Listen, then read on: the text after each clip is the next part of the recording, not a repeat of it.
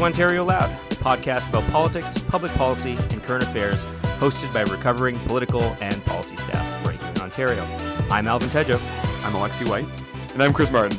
And today we're continuing our tour around Ontario in our Better Know a Region series, getting out of the Toronto GTA bubble and getting up close and personal with another region of Ontario. Today we're traveling north to Northern Ontario, which is home to over 800,000 Ontarians and over 800 square kilometers. Northern Ontario is huge. It makes up 75% of Ontario's landmass, but has only 5% of the population. Now, if you're wondering, the province's definition of Northern Ontario essentially starts at the French River and moves north. It follows Highway 17 all the way to Manitoba, some 2,000 kilometers later. Northern Ontario is much more diverse than you may think, with over 25% of the population being English and French bilingual, and over one in four Northern Ontarians identifying themselves as Indigenous. There are also two time zones in Northern Ontario. There are two large cities in Northern Ontario that are Thunder Bay and Sudbury, both representing very different regions and economies within Northern Ontario as a whole. And the economy of Northern Ontario is heavily dependent on resources like mining and forestry, while also featuring a number of public or government agencies like colleges, universities, hospitals, and even ministries after Premier Peterson moved a number of them up north. Public sentiment among Northern Ontarians is often voiced as a region that feels overlooked and that Southerners just don't get it. Perhaps one of the benefits of being more remote may be seen in our current COVID 19 crisis, with relatively fewer cases reported in Northern Ontario per capita than the rest of Ontario, with numbers only in the dozens instead of hundreds or thousands. So, to help us with this discussion, we're pleased to welcome to the pod the former Ontario Minister of Energy, the MPP for Sudbury, as well as the former MP for Sudbury, Glenn Thibeault. Glenn, welcome to Ontario Loud. Great to be here, Alvin. Thanks for having me. So, Glenn, before we dive in, just wanted to check in with you. How how are things with you these days, and how is Sudbury handling the pandemic? Well, I, I think Sudbury uh, has turned a corner. We haven't had a case here since uh, May 17th, but you know we're all still practicing social distancing, and I think our community has done really well to ensure that uh, we've helped the province, you know, reach that threshold where we're now, fortunately, in Northern Ontario, going to be able to seem to get back to whatever normal is going to be this Friday. Although barbershops and uh, hair salons are now going to be open, I have cut my own hair twice um, during this pandemic. So it's a skill I didn't think I had, or as I'm finding out, fortunately, there's no video in this, that uh, the hair isn't as uh, nicely combed as it used to be. Uh, Alvin, as you were reading the intro today, uh, the lines get out of the Toronto GTA bubble and Northern Ontario feels overlooked. I feel like after this week's announcement, there's a lot of Torontonians that'll want to get out of the GTA bubble, and maybe Northern Ontario might want to be a little more overlooked by people coming to get haircuts and stuff. I mean, Sudbury's a long way to go to get a haircut, but uh, some I know some people who definitely need some. My hair is extremely long right now. Uh, and yeah. Glenn, how's your family? You know, uh, I think the interesting part is for my kids, right? And and you know that whole routine. My daughters are sixteen and twelve, and the whole routine of school and everything else is just you know obviously out the window and you know i was before this call i was sitting down with my 12 year old and trying to help her with integers right and algebra and i'm going oh my god that's like 30 some years ago for me. And you know fortunately the teachers have been doing great work by putting videos on youtube so you know i'm studying that video along with my my uh, daughter to try to be able to figure this stuff out. So you know we've we've made it through you know and everyone understands but it's just been a, I think a tough row for for everyone that's uh, you know has kids to try and be able to balance both family life and uh, you know work and education and all of that and all doing it within the same household at the same time right yeah it's definitely something that uh, sounds familiar to a lot of our listeners i'm sure yeah, but if anybody knows how to do integers, please look me up on social media because I don't think I've given her the right answer. There you go. Tweet at us. We'll help with your homework, just like Justin Trudeau. I'm 100% sure there's someone in our audience who who who, who could help you. Yeah, I'm sure. But someone mentioned too, I could just call up uh, the prime minister because you know he said he'd help. He's a former exactly. Teacher. Yeah. yeah, former math teacher. So yeah. Yeah. So, so Glenn, you uh, you were born and raised in Sudbury. You graduated from Cambrian College. You led the United Way of Sudbury, but you've also lived in other parts of Canada, and uh, I guess went back again to Sudbury. Uh, what do you love about Northern Ontario, about Sudbury, and um, do you think it's misunderstood by Ontarians from further south? Yeah, absolutely. So, born and raised in Sudbury, uh, lived in North Bay. So, once upon a time, I was a radio newscaster. So, I lived in North Bay, London. Obviously, I did my stint in Toronto, like every good Ontarian. But I also lived out west. So, I lived in uh, North Vancouver, British Columbia, and I ran group homes for developmentally handicapped adults and kids. That's uh, part of my background. Um, and what brought me home was family and, of course, Sudbury, right? So the reason why uh, I wanted to raise my family here is being close to my extended family. At the time, both my parents were alive, but they were elderly. My father passed away in 2015. My mother passed away in 2009. My dad was 101 when he passed. He was 56 when I was born. So oh, hopefully wow. that you know that runs in my family. I've turned 50, so hopefully you know not that I ever want to have more kids. Yeah, I've got to put that out there right now. I was talking about longevity.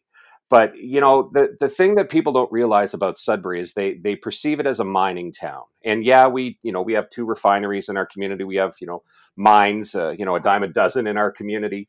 But we have 330 lakes, and what used to be perceived of our community was you know all of these lakes are polluted and you know our our our, our landscape is black. Well we've won un awards for regreening. Out of all of the 330 lakes i remember as a kid that we were told there was at least 90 to 100 of those lakes that you couldn't go to. They were dead.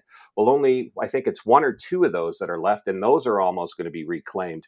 You know we've got the massive smokestack and the big nickel and you know we should be celebrating that the smokestack is going to be shut down like we no longer need that because of policies that our government put in place uh, when we were in power over years to actually you know, reduce the sulfur dioxide emissions, help regreen, and we actually don't need that anymore. They've found a way to capture the sulfur and to actually utilize that sulfur that they used to throw into the air. So we don't have, you know, uh, acid rain and all of these things. So we've come a long way as a community. We've got three post-secondary institutions. You know, we've now got, you know, great medical uh, school up here in Sudbury and in Thunder Bay. Again, something that the Liberal government did to ensure that we can get more doctors in the north because that's still an issue for us as we continue to to grow as a community.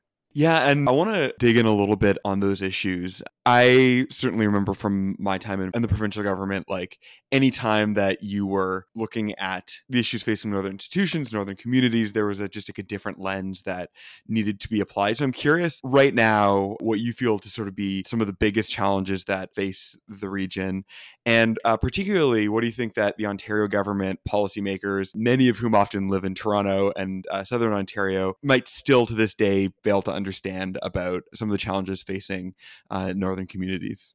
So, you know, Sudbury, for example, we're a city of 158,000 people. We, you know, we're I wouldn't say we're small, but you know, we we don't have all of the specialists that you do in Southern Ontario. And so, you know, for us it's it's a drive down Highway 69 then Highway 400 to be able to see a see a doctor or a specialist in some cases. And what is overlooked is the cost that's associated with this. And so the government, even before my time, implemented, you know, the Northern Ontario Health Grant, which is $100 that you get towards this visit, which, mm. you know, is great.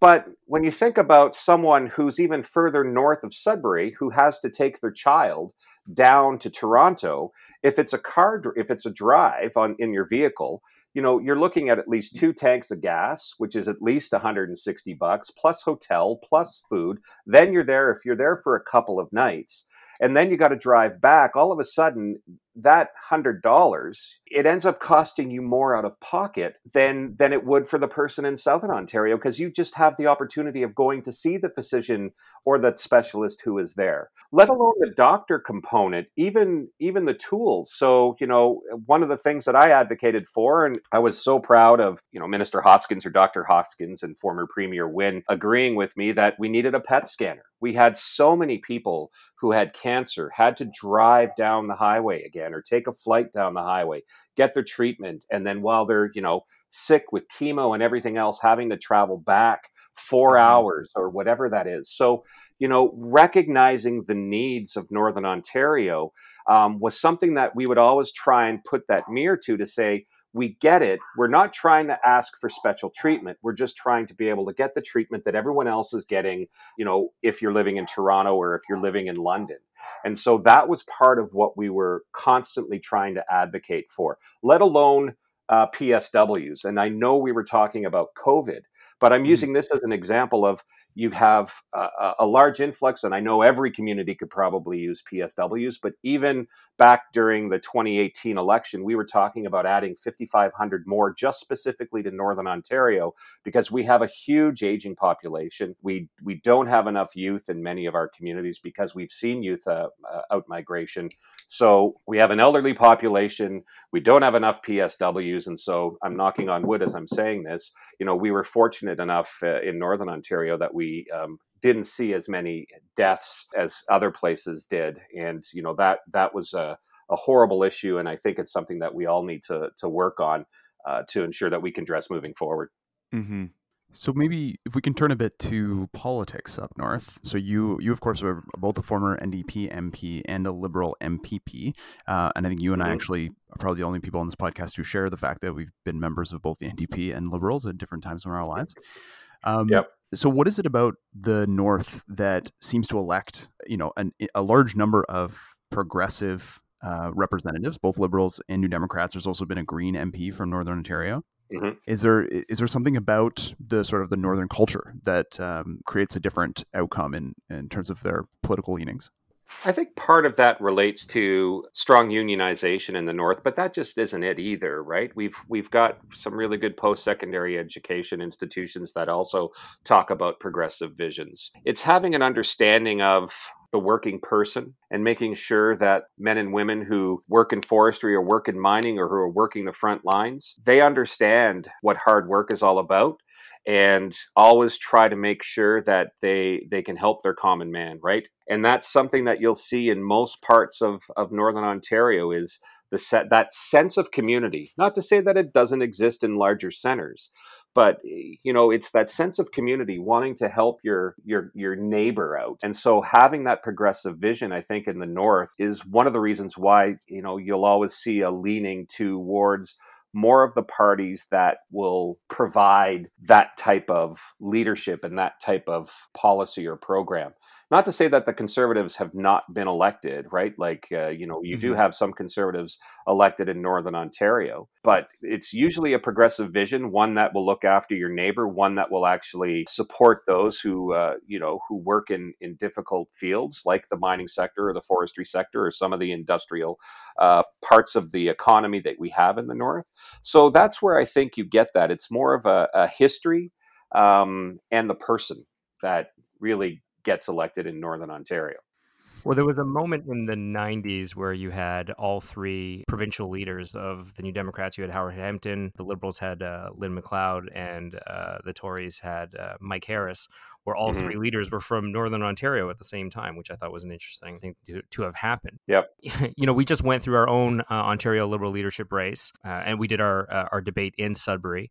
Uh, but I always find it interesting when leadership candidates um, visit regions that are very unique, that have sort of a distinct feel to them and they sort of propose things that they acknowledge. You know, I haven't really thought about this until now, so now I'm going to suggest we do this to help uh, to help Northerners. I don't know how Northerners take that. I, I, don't know if they see that as sort of patronizing or not. But I do remember in the 2011 Ontario Liberal leadership race that Glenn Murray suggested Northern Ontario should have its own super regional government to address issues that predominantly affect Northern Ontario that don't usually get the attention of uh, of the regular Ontario government.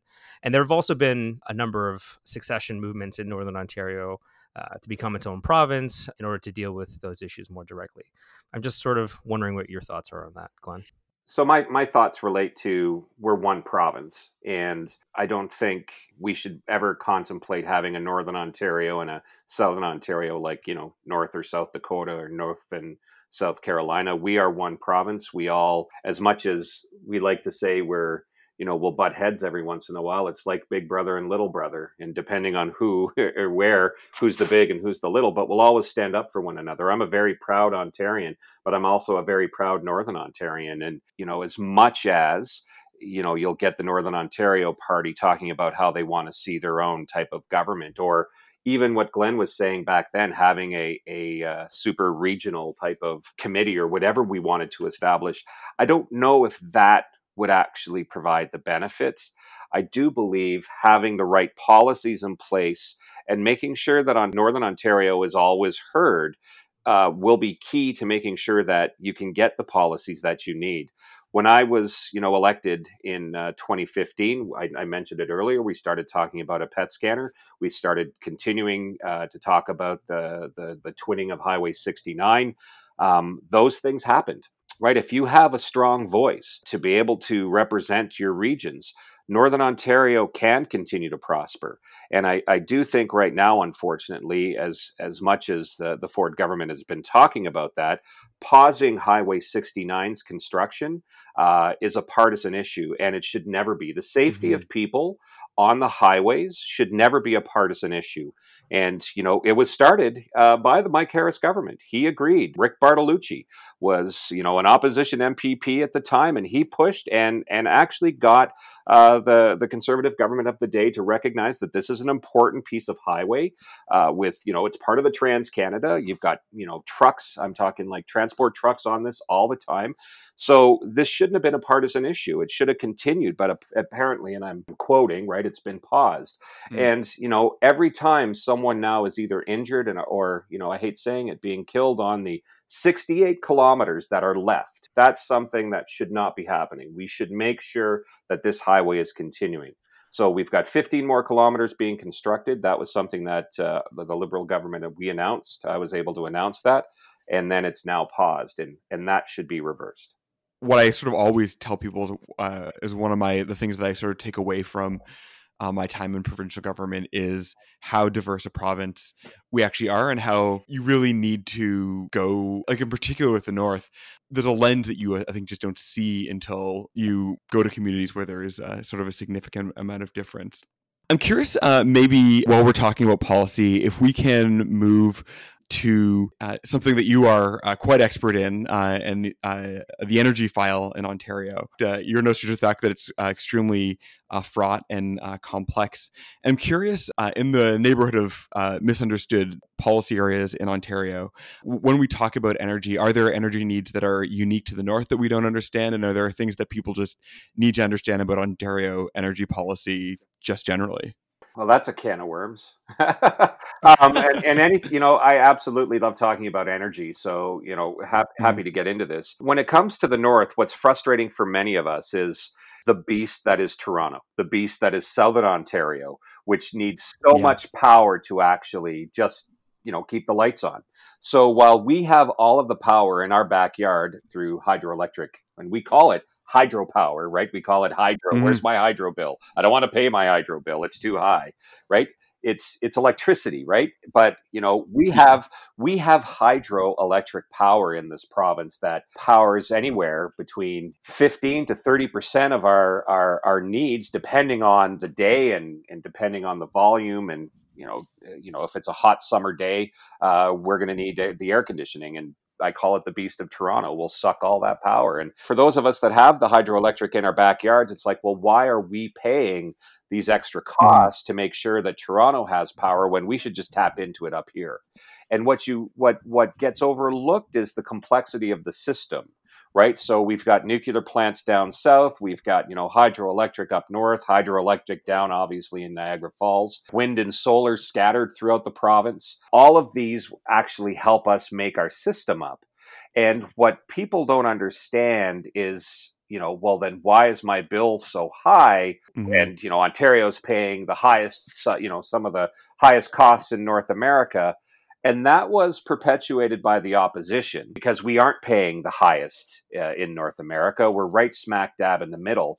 But, you know, when I talk about Toronto being the beast, yeah. Toronto also used to have to deal with that beast, which was smog, right? Caused by a lot of the coal, uh, you know, fired power plants that we had in this province. We eliminated those. So, you know, we haven't had a smog day in Ontario since, you know, I can recall, you know, up until I left, uh, left, you know, the ministry was 2014. I don't think you've had one since because we don't have the coal powered generation plants anymore.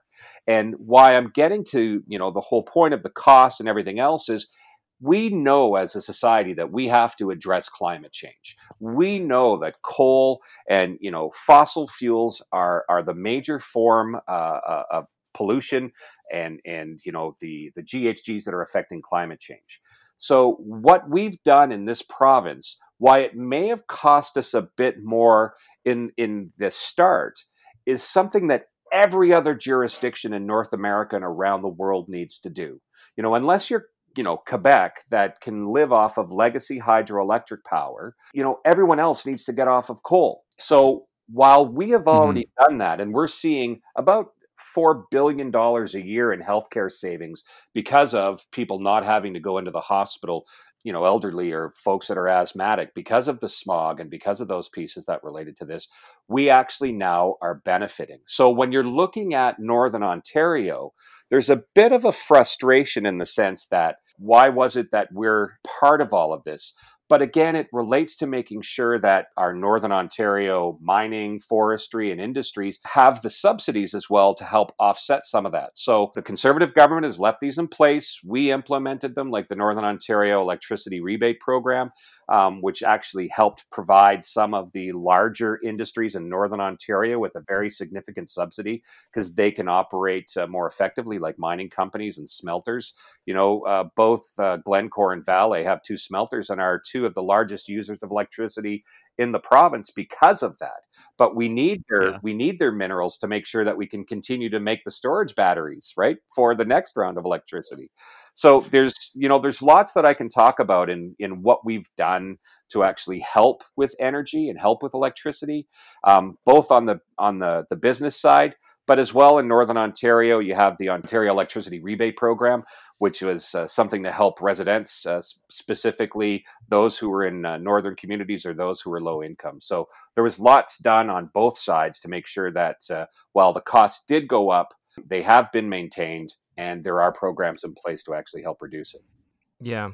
Well, I mean, Glenn, I think I think it's easy to say that the price of electricity was an issue that definitely dogged the uh, previous government, uh, our government, the Wynne government, over a number of years. And even going back to 2011, gas plants and, and sort of the managing the system. Mm-hmm and partly because the opposition was successful, as you said, in falsely linking the sale of Hydro, Hydro One to rising electricity costs. You mentioned some of the drivers of price increases. I'm wondering if yep. you can sort of touch on that, maybe dive in a little bit more about how we eventually responded and, and some of the significant factors to the increasing price uh, of electricity, and sort of wondering if looking back now, if there's anything that you would have done differently or said differently to try and address the issue. Yeah, the, the sale of Hydro One had absolutely nothing to do with the price of electricity in Ontario. They're regulated by the OEB. Their their costs were were fixed costs, and the OEB set their rates just like every other uh, distributor as well. I think at the crow's nest, you know, looking out on the way Hydro One was sold, I think that could have been done a little differently in terms of timing because there used to be something called the Ontario Clean Energy Benefit, which was a 10% reduction on everyone's bills. That came off uh, in, uh, I think it was January, February of 2015. And then the next month, everyone's bills went up 10%. Then the following month, the OEB did their usual increase. You know, when they look at the rates and said, okay, it needs to go up, I think it was another couple of percent. So everyone's bills went up between 12 and 15 percent. And then we made the announcement that we're selling Hydro One at the same time. I think the timing of that could have been a little bit different because people just saw the news selling Hydro One, and then the bills went up, and then next thing you know, we're into what we we are. I think we could have communicated that a lot better, but that's the hindsight piece of all of that, you know. And then the firing of of uh, the CEO, um, and I know Ford called him his million dollar man, but you know, it, it was like, so here's an individual who was hired by the board to come in to help that company find savings. So his salary uh, and this is still a lot of money. I'm not going to minimize it. His salary, I think, was about $500,000 a year, or something along those lines. But the rest of mm-hmm. that were bonuses that he was paid. So he got paid $1.6 million. But that was a bonus because he found, I think it was 75 or 79 million dollars in savings. So they were on track to continue to find ways to reduce costs, to lower or at least flatten the curve, since that's a common phrase right now, of where the price index was going to go for for energy coming from Hydro One. But you know, overall, there were many things that we were doing as a government to actually help lower the cost for individuals at home on the pocketbook and for businesses. Um, you know, we had the uh, the 25% reduction that uh, you know we implemented uh, six months before, I think even a year before the election, making sure that we can get this program in place to actually help people reduce their bills by 25%. The Ford government hasn't canceled that. They have not. They changed the name of it, so you no longer see, you know, uh, the Fair Hydro plan on your on your energy bills or your electricity bills anymore. It's now called, um, I think it's like the Ontario rebate or some, the Ontario electricity rebate. They did, you know, so it's still there because there was no other levers to pull. Right, we were bare bones in making sure that we canceled green energy projects that we no longer needed you know, we canceled uh, the, the, LRP2 program, long, uh, large renewable programs or large renewable project, LRP. That's the one thing about hmm. energy is it always talks in acronyms. Um, anyways, all of that being said, is we canceled that, which was a savings of like uh, I think it was two billion dollars at the time. Um, you know, we were we were finding ways of of reducing those costs, but at the same time maintaining electricity grid and maintaining a grid that was clean and green and providing you know good new clean jobs. We are a leader when it comes to that sector and, and ontario still is providing that. It's just unfortunate that we um, you know saw some of the changes with the you know canceling of cap and trade. You know that was that was integral to also our, our energy grid because we were now talking about having solar at home and we were incentivizing and we were using dollars to actually from the cap and trade program to help people get onto solar which actually then helps them reduce their energy bills helps our overall economy helps our overall environment. And those were the things that were were getting uh, overlooked by this conservative government and the changes that they've made to the electricity system right now I, I, don't think have have done anything significant other than just keep our programs but rename them so maybe picking up on that point, if we can dive a little bit further into what they've done, um, it was reported in in January of this year that the Ford government's on track to spend about 1.6 billion more than they expected on their mm-hmm. electricity subsidies, which is like 40 percent. Mm-hmm. they were supposed to spend about four billion, and now it's like 5.6. They, I mean, you know, the minister of finance basically turned around and blame the liberals. Uh, so he said this is the legacy of the failed liberal plan that removed transparency and caused instability, and it provided energy that people didn't need at prices they couldn't afford. What what is the government? I mean, is the government just literally following what the Liberal Party plan was, and that's what why these these um, costs have ballooned, or is there is there other stuff going on behind the scenes that you know of? Well, I, th- I, think right now too, um, just with COVID, I'm I'm going to tip my hat to them. I think they did the right thing by uh, eliminating time of use. But they do need to get back to time of use because, in my opinion, time of use and conservation, which is what time of use really is, it's the conservation of electricity, will actually allow us not to build any more infrastructure. And if you don't need to build any more infrastructure, then global adjustment, which is another complex piece, um, doesn't need to be a, you know doesn't need to be increased. So if if I take that one step back and if we look at before COVID, what we have is is a you know a, an electricity grid firing on all cylinders and the use that we need every day to help the manufacturing sector in southern ontario to help the you know the mining functions up here in northern ontario the forestry when all of that is running you've got a system now that actually is clean and it's uh, effective. They've tinkled in it i think uh, tinkered in it a little bit. Tinkle is a whole other thing that you need to do with education of small children if they need to learn how to potty but you know that's a whole other area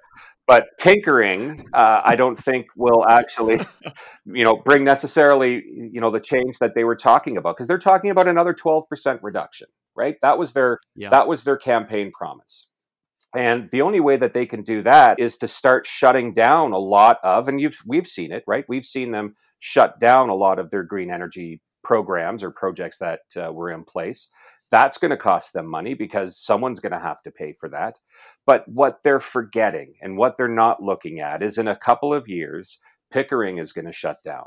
And so I'm hoping that they are going to start to look at that because where are we going to get that energy? Where are we going to replace the 3,000 megawatts that we would get from Pickering? Is it firing up all of the gas plants that we have in the province? Because if we do that, then the curve that we are all so proud of in Ontario, and that's people from every political stripe, are proud that we have been reducing our GHGs in this province significantly. Are we going to see that dramatic, dramatically increase because all of a sudden we're going to start using this capacity to to meet our energy needs, to meet our electricity needs? While we could have been looking at some of the alternative energy sources like solar, wind, um, you know, small modular reactors, those another component of the nuclear world. Um, you know, storage is a game changer.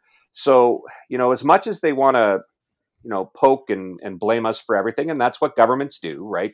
You always blame the the previous guy for their mistakes, and I think Never, everyone gets never. that, right? Right. So it's always our fault, and fair enough, right? That's that's their prerogative. But really, I do hope that they're preparing because it's not like uh, you know a sim game where you can just buy and open up a you know wind farm or a new any type of electricity plant in a in a in a day. It takes a lot of planning, a lot of time, uh, a lot of resources, a lot of co- consultation with communities.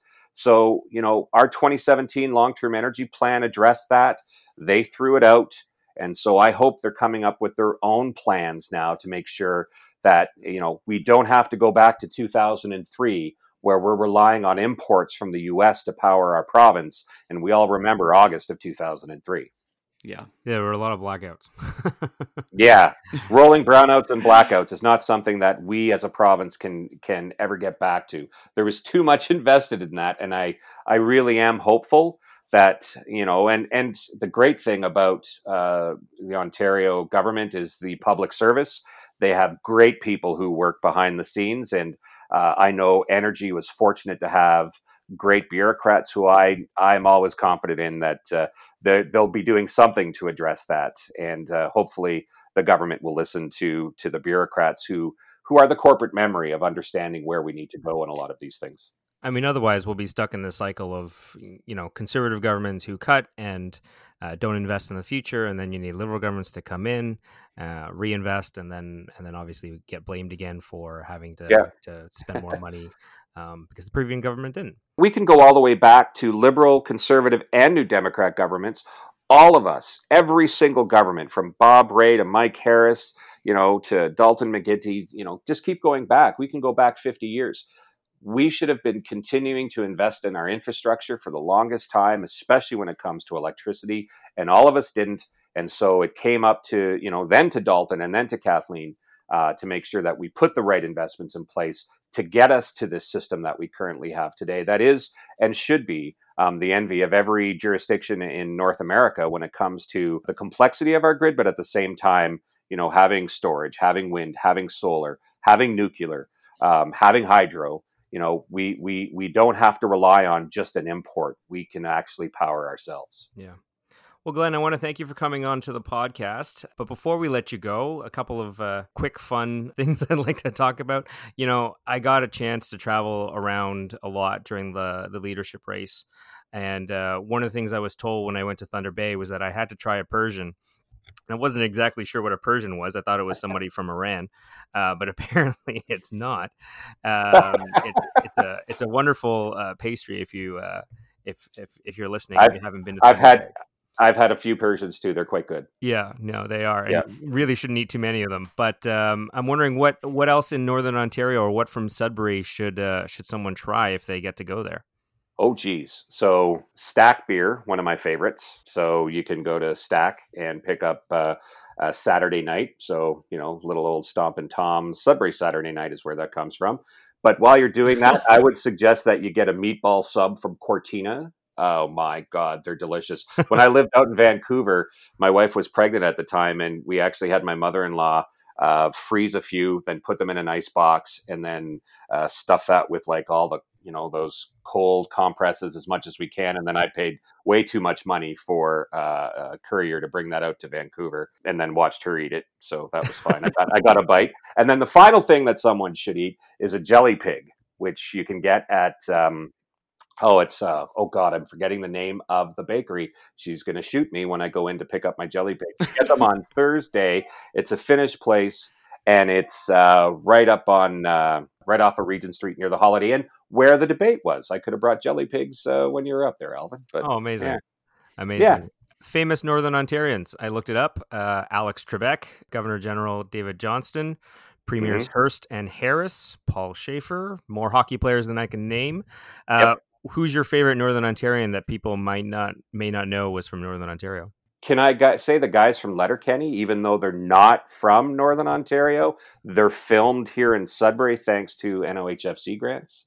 That's no, that's a good answer. That's that's that's great. Because I love Letterkenny. No way. I had no clue. Actually, I I uh, I'm also a huge fan of the show. Yeah, it's um, it's yeah, filmed here. I shouldn't say they, you know, they, they, it's a great company. Uh, they're doing great work, but they got some Northern Ontario uh, NOHFC funds, and that's how it started up here. And yeah, it's just it's fantastic. It- Just- it is. It, it's really. It, it is. And Letterkenny was a town in eastern Ontario, I think, outside of Ottawa, but it's since been a ghost town. It's abandoned. Yeah, Um, I think that they base it off of Listowel or something like that. I, Yeah, they base it off of Listowel uh, outside of Guelph. So, so that is a that is a, that is a Canadian uh, fact. Filming a show in Northern Ontario about Southwest Ontario uh, with grants. Uh, I'm sure you know a decision made in uh, Toronto somewhere. Yeah. Like that is the, there's a there's a Canadian policy story there. that Yeah, I'm sure exactly. is interesting. Yeah, but no, Letterkenny is, is is what I'll say. Most people don't know that's in Sudbury, but yeah, Fruit Hotel, Countryside Arena. Um, there's a family that owns the farm. I've got a picture of uh, me standing in front of the barn. So yeah, That's amazing. That's great. Well, thank you so much, Glenn, for coming on. Hope you and your family stay safe uh, during all of this, and uh, we really appreciate you coming on the show. thanks for having me, and uh, I'm looking forward to actually getting a professional to cut my hair. So that'll happen this Friday. Well, I've got a list of things I need to buy the next time I go up to Sudbury. So thank you. Take care. And that's all the time we have for today. Thank you for joining us on our second part of our Better Know a Region series right here on Ontario Loud. You can check out the first part on OntarioLoud.ca, where we interviewed London Deputy Mayor Jesse Helmer, who spoke to us about the challenges in southwestern Ontario. Stay tuned for future episodes where we'll explore other regions. Thank you again to Glenn Thibeault for joining us today. You can find him in Sudbury at Leinala's Bakery, where he'll buy you a jelly pig. Please join us throughout the month of June as we celebrate Pride Month and touch on a number of issues facing the LGBTQ community. Don't forget to like, follow, and subscribe to Ontario Loud on our website, wherever you find your podcasts, Facebook, and Twitter. Ontario Loud is Chris Martin, Alexi White, Garima Tawal Kapoor, Sam Andry, and myself, Alvin Tedjo. Thanks to our support team, Aisha Anwar and Harman Mundi, and of course, our supporters on Patreon. See you next time. Stay safe.